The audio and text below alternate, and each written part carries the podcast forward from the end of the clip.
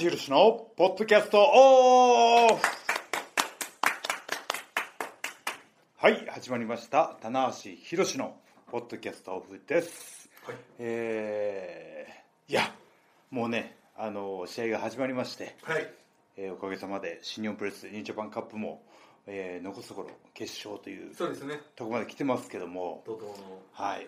あのこのポッドキャストはい。ねあの試合始まる試合がね再開される前は、はい。週1そうですね。で4週5週ぐらい連続でやってたんですけどもはいあの始まった途端急に更新頻度が下がるとか。一気にね。一気に。いうん。やいやあのまあお互いのねスケジュールであったりとかまあもう試合に集中していただこうとえなんて 試合に集中あ試合してに集中しました 滑舌がね。はい。滑舌は相変わらず怪しいですけども。はい。あのそうかそうなんですよ。久しぶりですね。そう考えるとそうか6月のもう6月まるまるなかったわけですね、うん。なんとなくちょっともう夢中で過ごしましたけどこの6月は。はい。6月あっという間だったな。ね。もうだって2020年半分終わっちゃったと思うといやなんかね本当嫌な速さ。いやこれ。いや早いねとか言って充実してる時って結構そういうの出るじゃないですか。あっという間にねこう時間が過ぎてって忙しかったねはい今ね上半期とかいうのともまた違うね。うんこのぼんやりしてたら半年はまあちょっとねいろいろやってはいますよ、もちろん。はい。基本的には。ただぼんやりしてた。すごいそれ言えて妙ですよ。まあ、ぶっちゃけまあいろいろやりました。うん。ですけど基本的にはちょっとぼんやりしてた。僕もぼんやりしてたな ぼんやりしてぼんやりぽっちゃりしてましたよ うまい。うまくはないですけど。はい。ぼんやりからぽっちゃりはい、というわけで今日も元気よくやっていきましょう。ということで、今回のメンバーは100年に1人のいただいたのは白石とはい。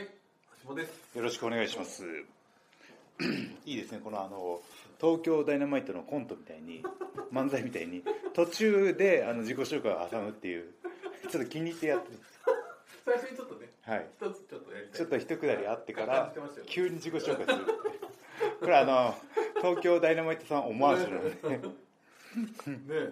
ナマイト、まあ、はちみつさんがちょっとね一回取材に来ていただいて。あ本当ですか？はい、はい。無観客の時にね。うん。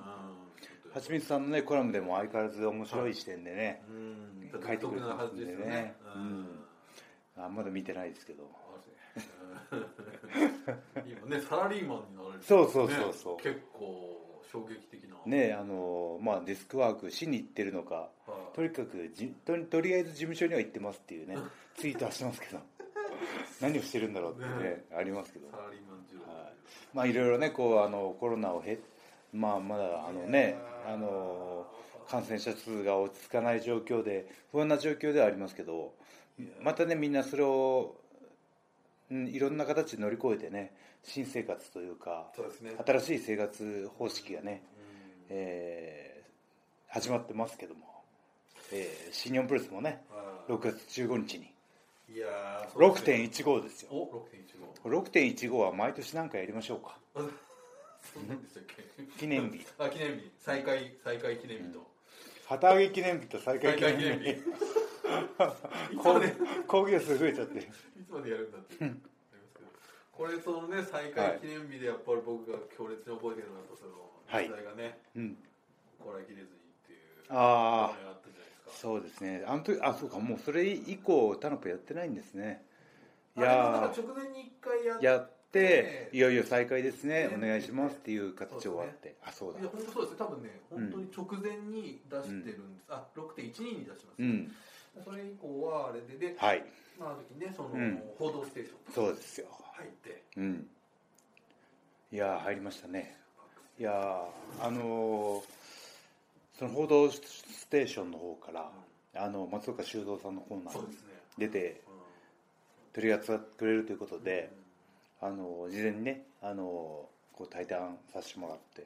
でその当日6月15日の大会も松岡さん見に来ていただいねあ俺僕知らなかったですね。後から気づいて、て、はい、僕も気づかなかった、実は実はあんなねあのコーナー越しになるのにほぼ気づいてなくてうんはいいやーでもあのーいやこれはねあの本当に寺田さんにはい感謝というか、うん、結構ね大々的にと言ったらあれですけど、そうですねあのープロレスってすごく難しいんですよ。はいはい。スポーツのコーナーに出すとはいそのあのスポーツとしてはくくりきれないと。そうですね。角を行ってそのエンターテインメントのくくりに出されるとこのあのファン含め会社としてもちょっとあのまたちょっと違和感があるという。その中間なんですよ。どっちなんだっていうね、はい。ありますよただその「報道ステーション」ではいはプロレスをスポーツとしては扱わないのではいあのなんですかね。僕としてはその箱物イベント。ライブであったりとか演劇であったりとかまあプロレスもねこう会場でやるのでそういったはい。イベントごとのはい。代表的なはい。立場ではい。行ってきたんですよ。お。しっかりしてるでしょ？ねそこまでちゃんとしっはいかりこう、そうです。ななのでそのしっかりしてる。あしっかり43歳なんでね。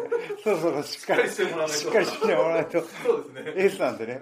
うん。困るんですけど。ヒロシしっかりしてくださいってい。うねあったね。剛しっかり。とそれがねうんわ知ってる人いるかな。若いですからね。カタカナで書いてそうそうそう。リスナー基本的に若いですから。わかんないですからね。はい。知らググってくださいねなのでその松岡修造さんと喋ってた時にそういうね、えーあの代表的な立場ではい。勝手にこうね。俺代表ですみたいな感じで言ってきたんですけど。まあいわゆるライブエンターテインメント、うんそうですね。はい、うん。いろいろできてないわけですから他の劇場はい。まあそのプロスポーツ野球 J リーグよりも先んじて再開するということだったのでねあのあとアーティストさんね音あの僕らよりも大変な状況にあるのいでやそうですよ。僕はあの音楽好きなんでねいろいろ知れるミュージシャンとかあのツイッターフォローしてるんですけどまあグッズ販売であったりとかそね。その無料で配信だったりとかでなんとかねあのあその音楽と日常をつなげてますけども僕らよりも厳しい立場にあるならばねたあのやっぱりこう僕らも音楽に力もらってるところもあるのでねそういうところも触れておかないとって思って。その代もう代表というか。大代表です。いつの間に。いつの間に。あのこれ自己申告制ということですね。あれあの人代表にいらんだっけみたいな。あれ勝手に代表っぽいこと言ってるけどと、はい。これはですね。はい。うん。であのすいやでもあの松岡修造さん本当にあの、えーテレ朝のスポーツ大賞とかでもお会いしたことがあって。あそうですかもうなんですかねもうプロスポーツ選手、ね、テニス出身なのに MC とかはい。トークがすごいんですよ。引き出す力というか。あのねあの沢子さん。はい。聞く力、えー何沢子さん、えーはい。爽やか爽やかさんじゃなくて。聞く力。聞く力っていう本があるんですけど、はいはいはい。僕も読んだんですけど、はい。その僕たあの僕が答えたいようなはいはいはいはいところをうまく引き出すはい。トークというか、うん、で僕ねあの心のスタミナですって言ったんですよ。言ってましたね。はい、でもあのまさかそこをピックアップされるとは思ってないんですよ。はああそこ拾うんだと思って。いはいは結構ねキーワード的に。い、ははいい、ねあの何が必要ですか？心のスタミナです。自然にいいこと言えって。いいこと製造機だね。どうも。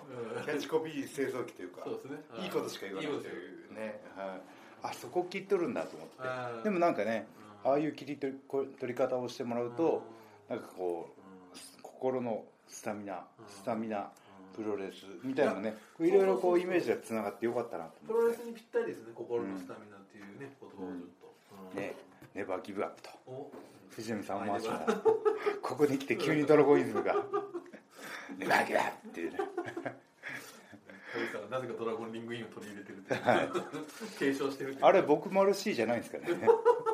そうですね本当に。あ藤波さんマルシーですね。うんそうですね。あれはドラゴンリングがね。はいいやーという形で、あのまあそのなんですかねこう注目度が高い形で、えー最速スタート切れたのでこれはもうあの万全のね、はえー対策、い最高の本当に、うん、あのーリスタートと選手関係者ねはあの気をつけていかないとうん。気をつけてやっていきましょうということなんですけどい、選手のね、あのー抗体検査も月1で実施されてまして、はい。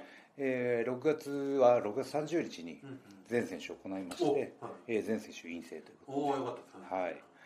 であのね大阪城への移動も公共交通機関を使わずに全選手バスはスタッフもあのせんあのリングバスかで移動ということで最新の注意注意を払ってね大阪行きますので、そうですね。えーなぜかというとですねやっぱりこうあのまたね東京都の感染者数増えてますんで、まあ、そういうねあの検査しました。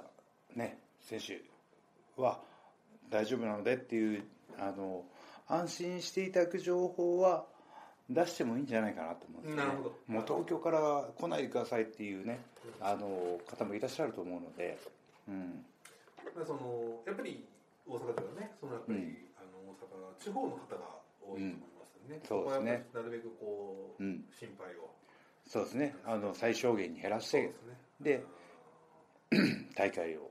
はい。ね、大阪城ホールでなんと、えーその初めて、えー、シニプルさ3分の1ですけども3500人会場に来ていただくのではい。いやーもうね これ人前で試合するってどんな感じかなって 忘れちゃってまあこれちょっとそのね、はい。あのーちょっと話が元に戻っちゃうんですけど、はい。初日の時にその学生時でね、はい。すごいお客さんのありがたいみたいなことを言ってあはい。おっしゃってたじゃないですか。はい。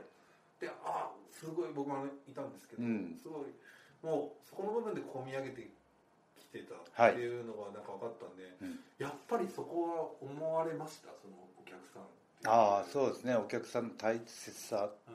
大事さ。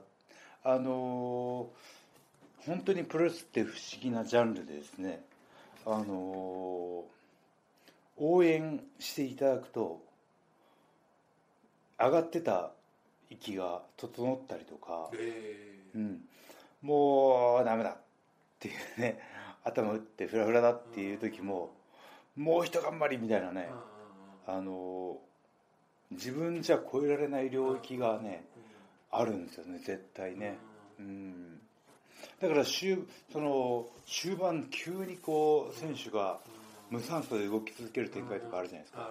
あれはあのやっぱりお客さんからの期待感声援会場の空気が選手を後押ししてるんだなっていうねところを感じどてます本当に、はい、どれだけ大事なのかっていうのを。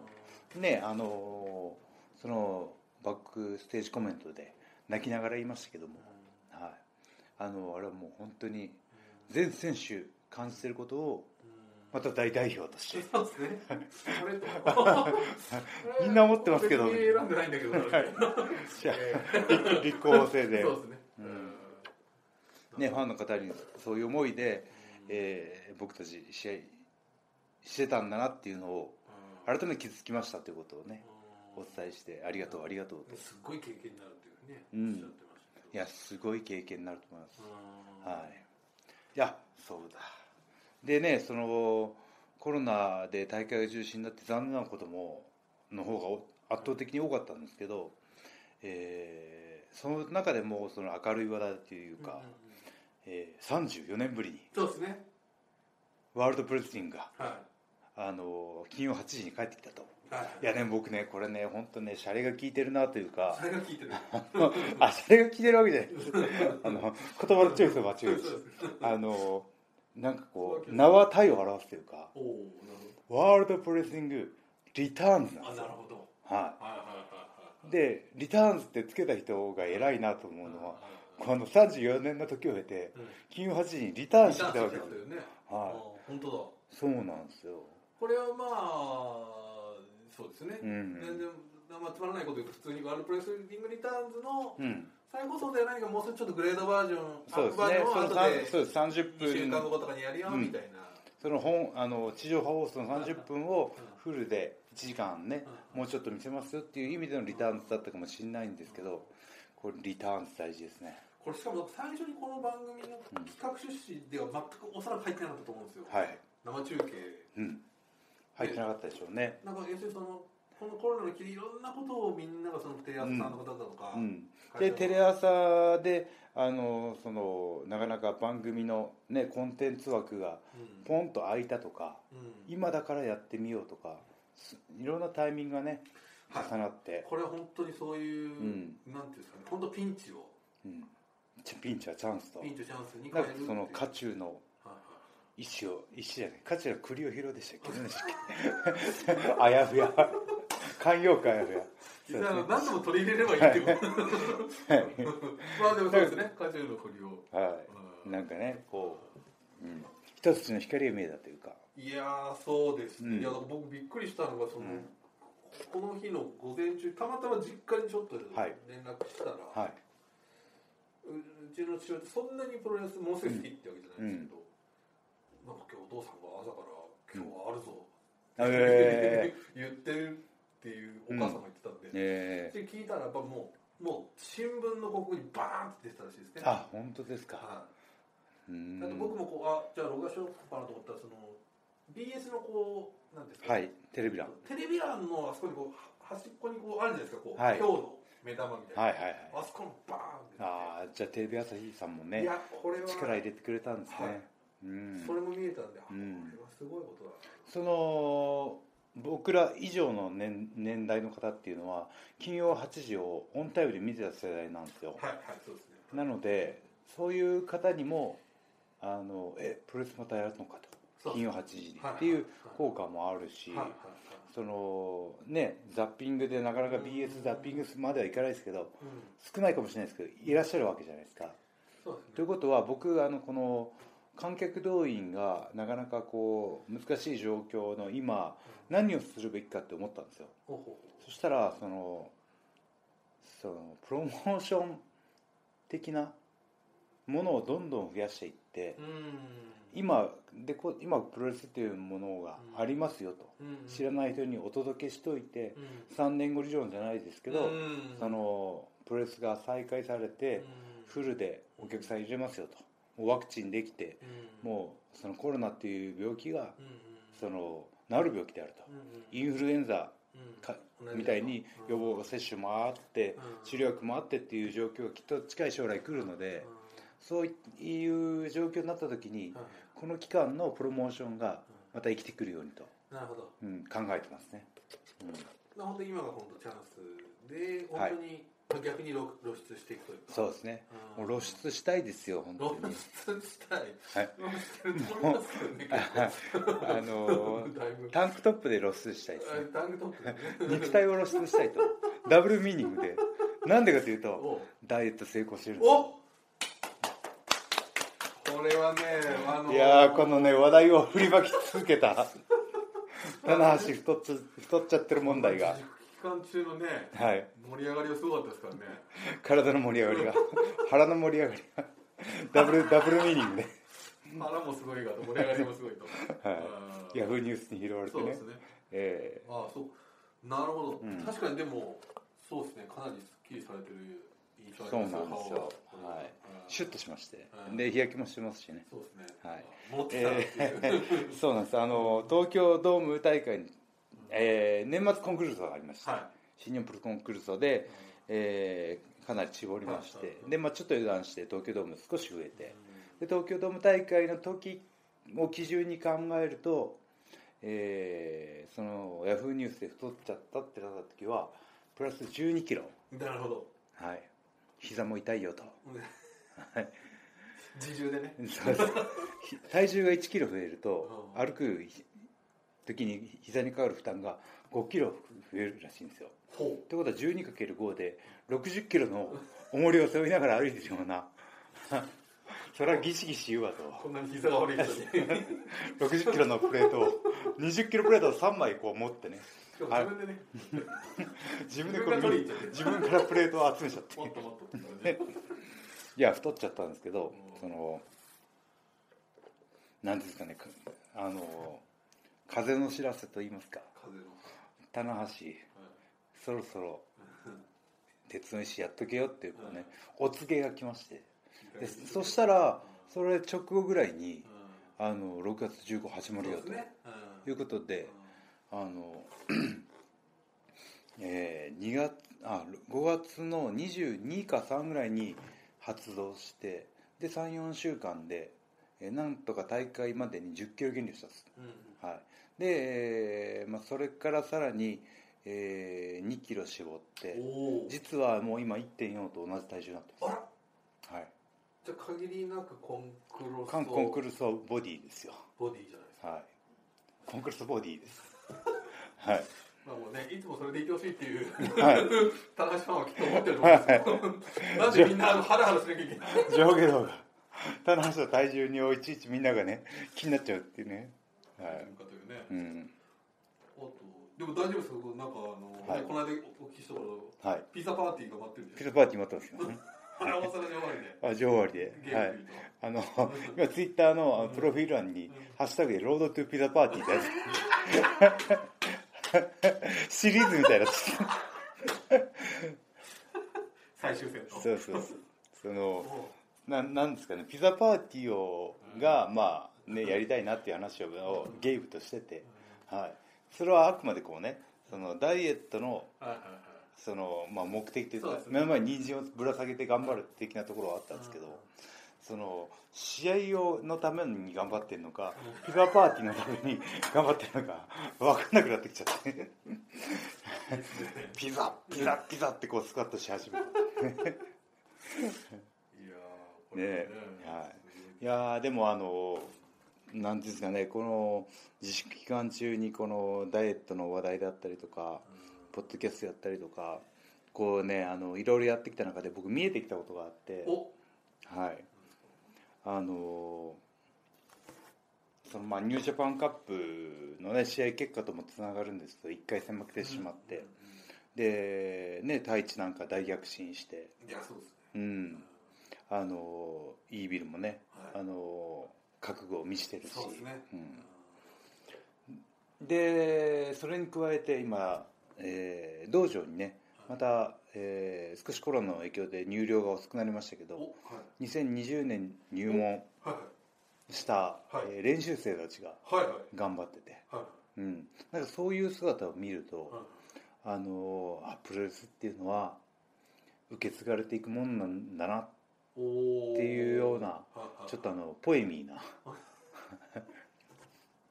なるほど。まあちょっとな。感傷的なはいはい気持ちになっていあのーね僕も必死にこう先輩たちをはいはい追いかけてうん。い行く立場からうん。追いかけられる立場になってでまたこのニュージャパンカップの結果を受けてどんどんこはいはう世代交代じゃないですけど受け継がれていくんだなと思ったらあのもちろんね一レスラーとしてチャンピオン、ね、ベルトを目指す方向性は変わんないんですけどちょっと違うこともやっていかないといけないのかなっていう、はい、独自の世界観で勝負する、また大丈夫ですか？はい。はい、まだ全然ね具体的に見えてないんですけどなんかそのね今新日本のリングは健全というかはい。若手が育って海外行ってる選手の海遠征待ちではワトも帰ってきましたし。いわっと帰ってきました はい。こう代謝がすごくいいんですよ。代謝がなるほど。新陳代謝というか。でまあ僕はもうキャリアの方はではもう長さんの天童さんの次ぐらいはい。長真さんの次ぐらいにもう上の方なのでうん。うん。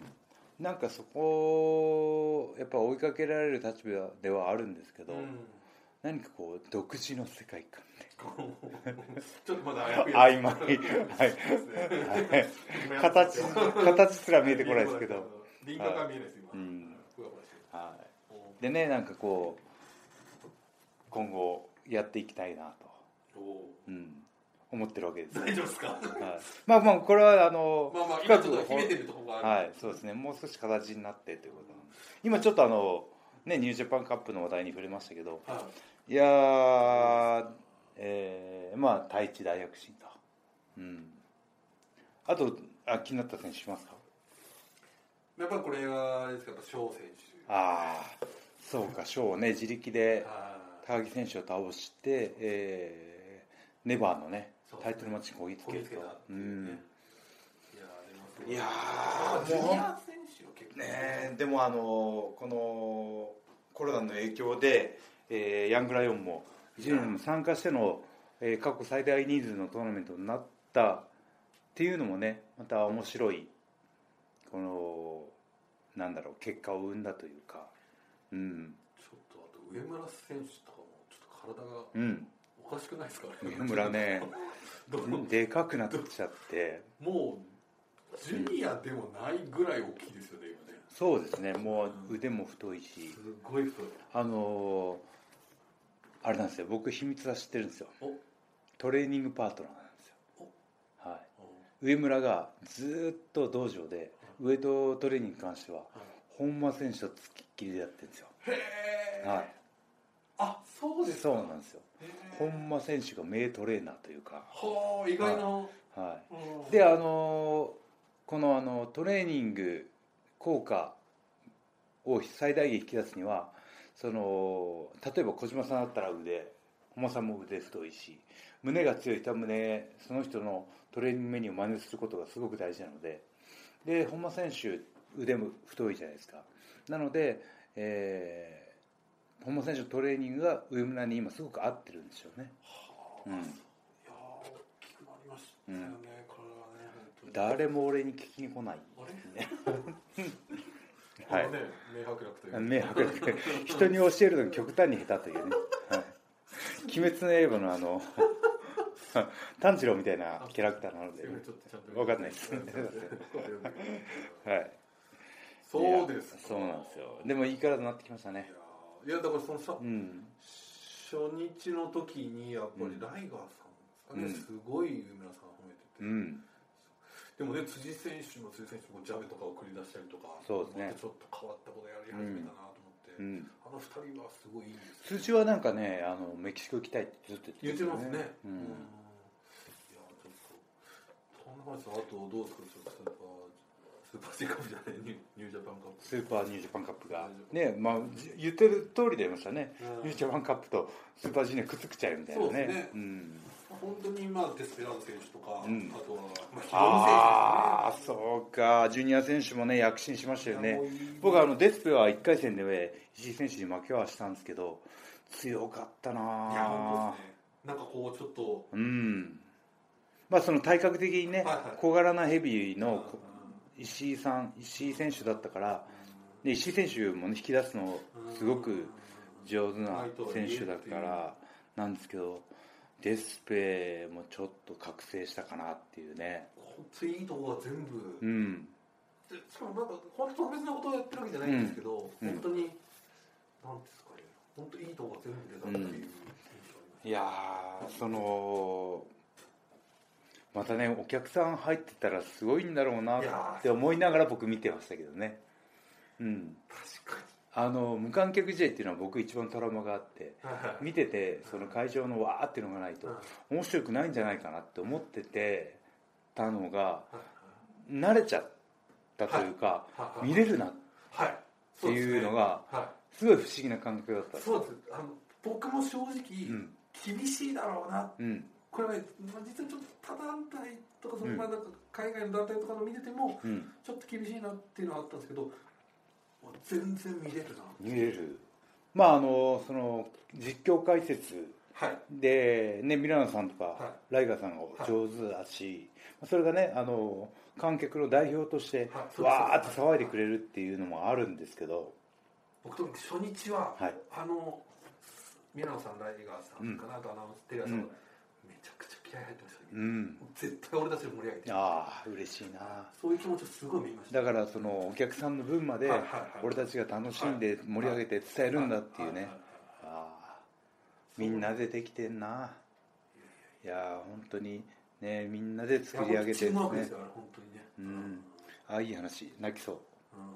うん。うん。いや嬉しいですね。うん。いやそれでそういうところでその無観客試合ではあるけども、うん。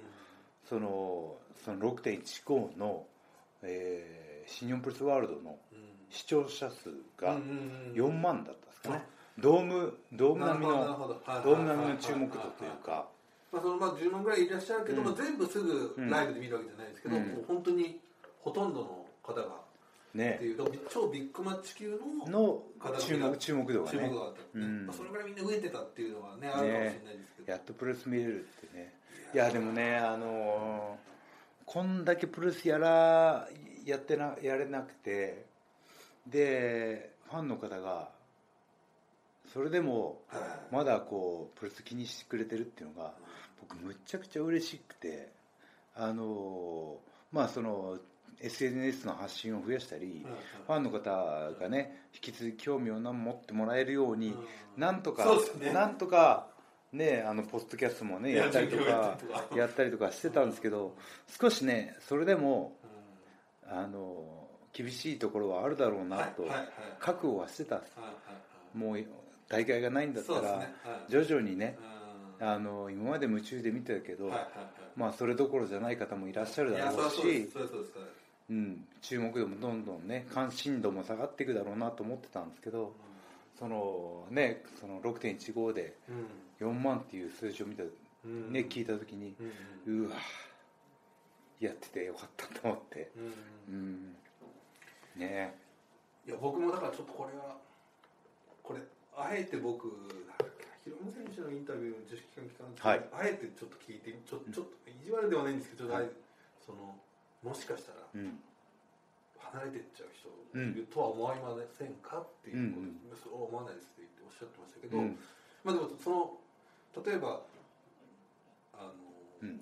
僕のなんか自分の話じゃなくてけど、見たことがない韓流ドラマとかを見見始めてたりしてましたから。はい。でそういうことってあるわけじゃないですか。のそうですね。時間があって他の趣味も広がってくる他のことをね、うん。でももしかしたらと思ったんですけどないなら違うこと見ようかってなりますからね。あとはこれも、内藤さんは結構はっきりとおっしゃってましたけど、はい。インタビューで、まあ、他団体に遅れを取ったと。うん。つまりやってなかっうんた時にやってた団体さんがあったじゃないですか。はいありましたね。すごい悔しかったと。うーん。無観客ではあるけども。はい。はい。だからもうあの絶対負けたくないってうんおっしゃってましたなるほどね。みんなそれぞれね、えー熱いじゃん。そう熱かったですよ熱いじゃん独自の世界観とか言ってる場合じゃなくなってあいやふやふわふわっとしたね。うん。目標を掲げてる気場合じゃなくなってきた感じはしますけどね。はい。そしてねあのニュージャパンカップ、ね、無観客ではありますけども、えーね、僕は残念な結果に終わってしまったんですけどその分ね、えー注目度が上がった選手もあったし、ええ。名勝負も生まれたしね。生中継もあったしということで。いや本そしてねようやくはい。大阪城ホールそうですね。7月11日12日と、はいはい。えー観客動員してうん。大会をやります、はい。ありがとうございます。いやーでもねあのーどんな感じになるんだろ これうはい、1メートル半なのかまあ、席がねは多分そのく連れあ連れ合いで何人かで来てもこう席と席は必ず離れてるってことですよね、あの僕やっぱりその自粛期間というか緊急事態宣言が明けて、うん。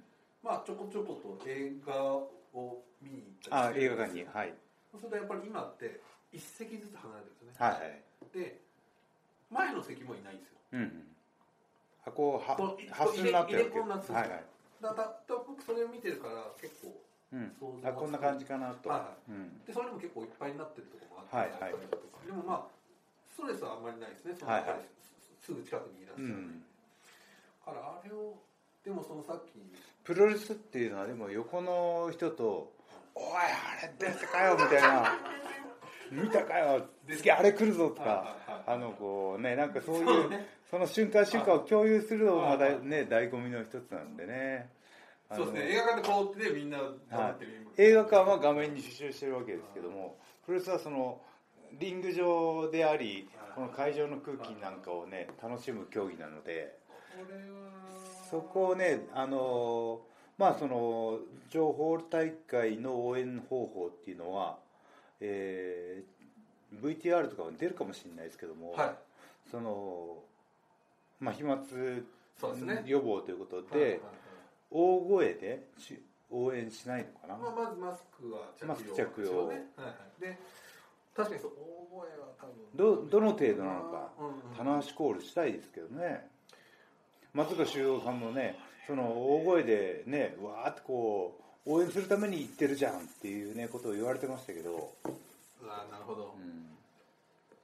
そうですね。これは今あの対策ポリシーっていうのがはいはい。あのスポッチョとやったやつですね。ですね。PDF で上がってるので、まあ、それをご覧になって多分そのあとまあ直前に関多分そういう注意喚起みたいなのもあると思いますけど、うん。いわゆる今までのような形ではちょっとっていうのはあるかもしれないです、うん。これは多分ライブハウスとかでね一部やられてるところとかもうん。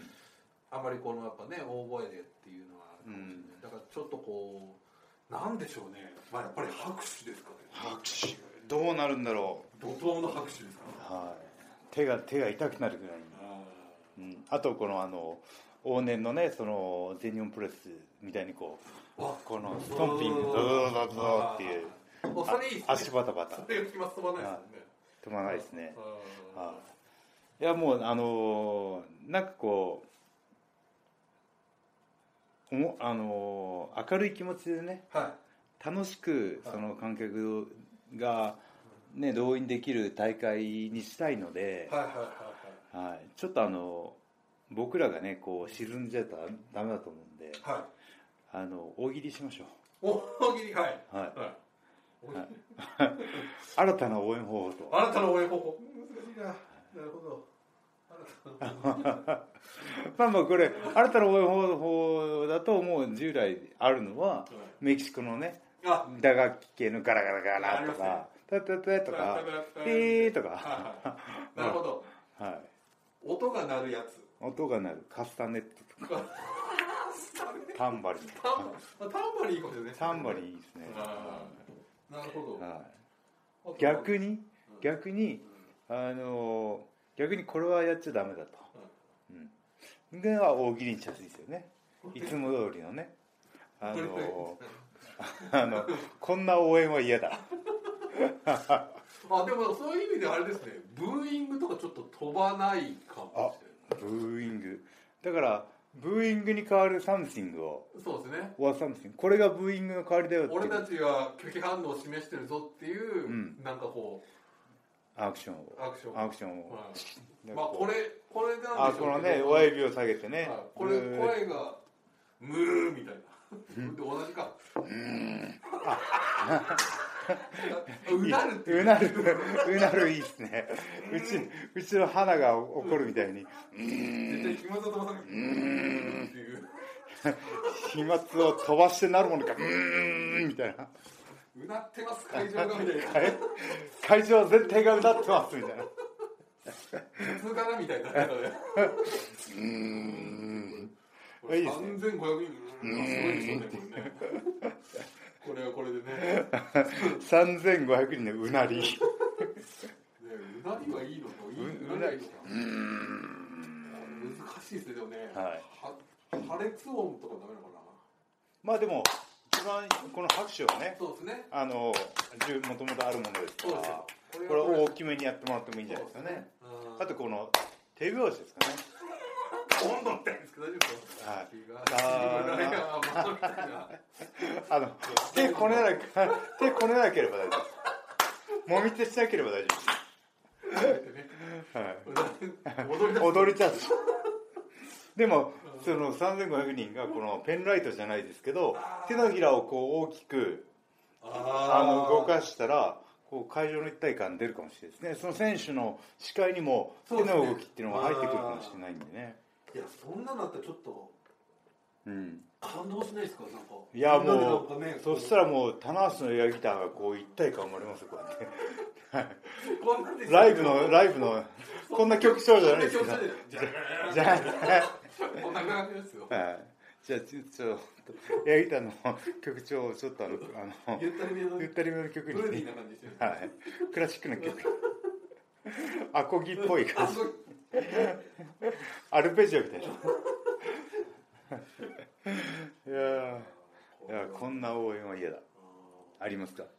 こんな応援やそうですね、まあ、声声はでもダメなんだろうな、うん。こんな応援嫌だ、ね、テレパシーを送る。まあでももともとねみんな送ってますもんね。こういう言いますよ。よく。女性の方とかね棚頑張れみたいなね。あれあれはもうテレパシーですよね。念を送るというか。年念。聞きましたね。念を送りましょう。年の時代に来ましたねプロレスはね。頑張れ頑張れを念念に送ると。これ数値化できないですよね年は。いやでもユリ・ゲラー方式じゃないですか？ユリゲラちょっと何言ってるか分かんない。何言ってるか分かんないですけどいやだからその念もねこ曲がれ曲がれと曲がれ曲がれと念を送ればスプーンも曲がるわけじゃないですかそうですねああじゃあ勝て勝てとはいこれ3500人がそうリング上に置いてあるスプーンを曲がれ曲がれと思ったら曲がりそうな気しなせんししますよねグッとうんあのミスターマリック方式でもいいですけどもまあももしくは負けろ負けろみたいなね、うんこういうブーイングもねうーん。ブブーイングはうーんって拍手があってあとはテレパシーがあってあと手の動き。そうですね。ペンライトのような。でもあれですねこのももしこれまあ例えばん。内藤選手勝ったとしても締めも難しいですね。うん。ででははポンが言えないわけですよね、どうする？まあはポンはポン手の動き。ね。うん。まあ愛してます愛してます。愛してますわね。でも声は出ないと。うん。うーんみたいな、あいいですね。あのーこの口を「いい」にしてうん「おいしょー」って言ったらなんですかねこの口が開かないくって喋る腹話術。はいはいはい。一国道法室なんで、はい。口を動かさないってことは、あれは飛沫は最小限飛ばないってことですか、まあ、マスクもしてるわけですしね。はい。この破裂音のちっちゃいパッとかプッとか、ねあのマスクもしてますしね。ってことは口を「いい」にして口を「いい」にして「たなはし」「たなはし」だったらいいんじゃないですか。これ完全飛ばないですよね。あでもそうですね。これだ。もしくはうんじゃないですか。あは鼻歌方式多分鼻歌？いい回し冴えてる。うんうんうんうんうん。うんうんうんこれ難しいなこれ4文字だったら全員当てはまっちゃう対戦相手が4文字同士だったらどっちの方がいいか分かんないじゃないですか。これ棚橋義橋問題がですね。ありますね。来てるなゴールみたいな。はい。棚橋吉橋高橋全部うんうんうんうん。うん。あ3文字だったよね。そうですね。岡田真田。そうですね。まあタイ。うん。うんうん。うんうんうん。うんうんうんうん。これは太一対いぶしの場合は局面は同じですね。ああ。でもたいぶしはあのいいして言いますよね。ゆゆうしゆうし言えない。太一。太一は言える。太一は太一はいいして言いますね。いえ部が言えない。有志になっちゃうね。有志い有志いねは言えないんだよねまあでもこれはあの誰もやってなかったことじゃないですか。ふ腹話術を腹話術を。腹話術なのかな？腹話術ってそういうこと？あ腹話術口は動いてないけど。こうんそうですね。うやって。音は聞こえるよと。どうしたのみたいなやつですよね。そうです。あの一国堂さんの声が遅れて聞こえるよってやつ。はいはいあれは一国堂さんの口が動いてないってことは飛沫が飛沫が最小限というかまあはい。ほぼ飛んでないとするならばはしかもお客さんマスクもしてますしいはい。これはどうでしょう？極めて安全と極めて安全。これで今から皆さん一国堂さんのの YouTube がある YouTube をが映像をはい腹話術応援で検索していただいて。はい。そうです皆さん今ねこういうあのダリルとかね持ってる山田熊とか持ってる子供いますから、これダリルの口を動かす横でこはい「ひよむひひよむ頑張れ」とこう。異様ですよに3500 3500人の腹話術これはギネギネスに乗りますよこれは。鼻歌はでもうん。あったらすごいですね。鼻歌いいですね。あるかもしれない。あの鼻歌で入場曲とかをメロディーを追ったらどうですか？あいいですね。そしたら、うん。あのーうんとそうですねうんうんうんうん今なんて言ってるか分かりますごめんうんうんてんててんてんてんてんてん。うんうんうんうんしかいかない。鼻歌。すごいですね。でもその鼻歌が3500人分であればいやそれは一つのメロディーになりますので。うんうんうんなんかもううんねうんうんうんうんうんうんうんまあもっと会場の音がでかいですからねはいうんうんが果たしてそれをうんうん皆さんにね届くかわかんないですけどはい岡田とかもいいじゃないですか。そうですね。うん。うん。うん。うん。うん。かお腹が痛い人みたちょっと今スパルタン X だった間違えたミスターワーってなっちゃっ三沢さん。ですよねこれでも果たしてたいやーでもこれあのタナポねぜひ聞いていただいて参考になる部分あると思うんです。そうですね。まあブーイングはうん。んはあるかもしれないですね。はこれ本当に。いねこう犬がこううなるような。あとこの、えーストンピングですね。あと拍手。そして鼻歌とこれちょっと僕らはいろんな武器を持ってますよ。そうですね。うん。人間はやっぱりねうん。いろいろありますからこれ。異様な世界観がこれこれじゃないですか僕の言ってた世界観っていうのは。新たな世界観にしこれをようとするさっきあんなぼんやりしてたんですよ。はい。急に世界観が見えてきましたね。はいいやーでもやりようはありますね。うんカスタネットタンバリンもね。そうですね。打楽器系も特に注意はい何はあるわけではないので。ね確かに。うん。これでまあいろいろまあおそらくまだちょっとそのねお時間はこれから年末というかにかけてはい。試行錯誤のねお客さんが入った状態っていうのは結構試行錯誤続くと思いますから、はい。意外なものがでも確かに流行ったり。そうですね。それがあったかみたいな。うんなんかあのプロレスファンの方ってそういうひらめきに長けてるところがあって。はい。あそれいいみたいな。それプロレスファンの応援で見たことあるみたいな。はいでウェーブなんかもはい。はいあったし。まあそれはプロレス発信ではないですけど。まあでもそうそうですね。コール例えばツールタオみたいなやつが生まれ愛愛の手がね。生まれたりしたりするわけじゃないですか、うんこれはね新しい局面これはできるだからこのねいろいろこう制限があるら中でこそこう人間のひらめきというかものに期待しましょうか。はい。ファンの新たな。そうですね。今度はその今までいろんなねその、まあ、スタッフだったり選手だったりの方の、まあこのあれでこうワールドプレスリングダンスがありましたけど、うん。もしかしたらこうファンの皆様のお力を借りる時が来るのかうんもしれないですね、ファン発信で。はい。ファン発信でうわそれ考えなかったよみたいなねうん。あるかもしれない。そしたらまたねこの会そのプロレス会場の醍醐味っていうのはやっぱり一体感じゃないですか、はいはいはい。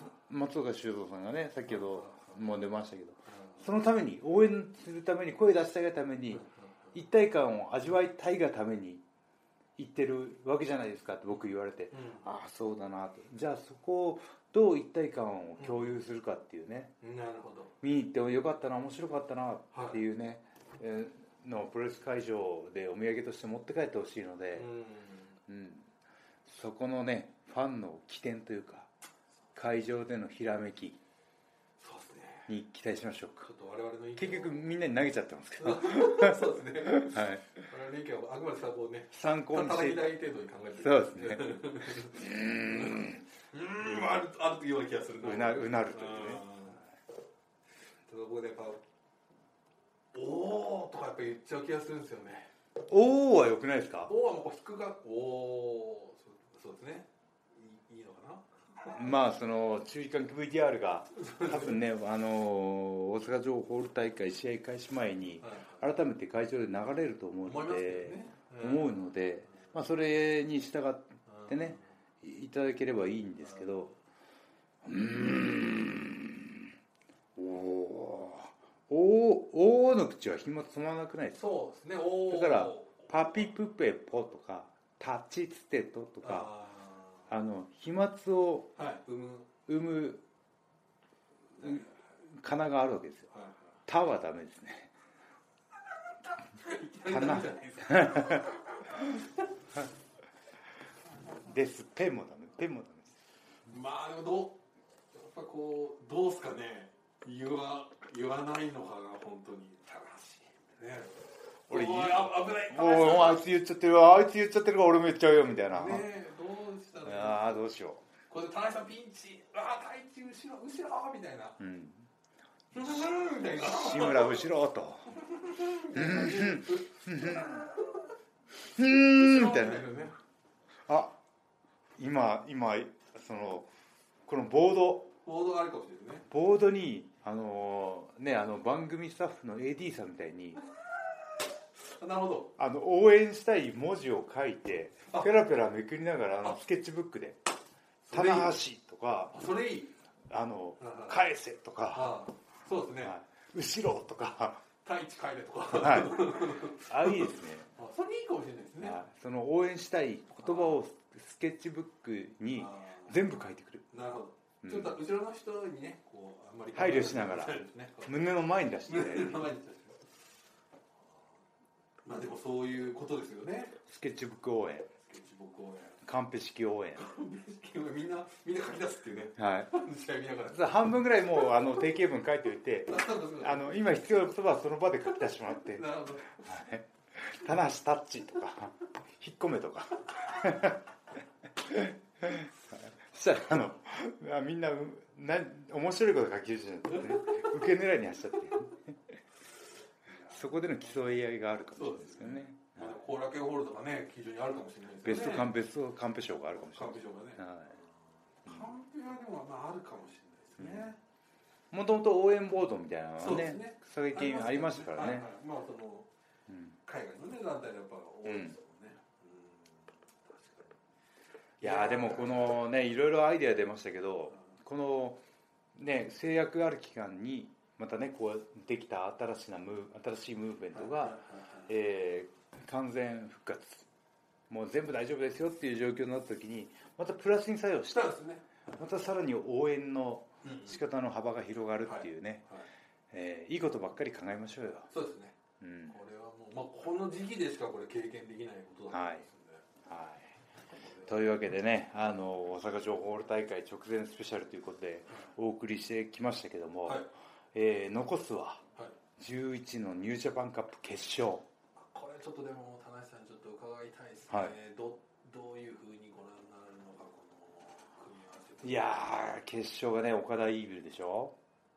うーん。僕ねイービルがあのその高木選手も加入してで真田も去年ね大注目大活躍されてなんかねそのロスインゴの中でヒロムも突き抜けてあのまあ初期メンバーではあるけどもそのイービルが一番悔しい思いしてたんじゃないかなと、ああはいはい。うん。うん、だその悔しい思いがこの決勝進出っていうね、はい。結果につながってるしその試合ファイトスタイルの変化、覚悟みたいなところにもつながってる気がするんですよね。なるほど。だから一番結果が欲しいのはそうですね。イービルなんですがおはい。はい決勝の相手岡田じゃないですか。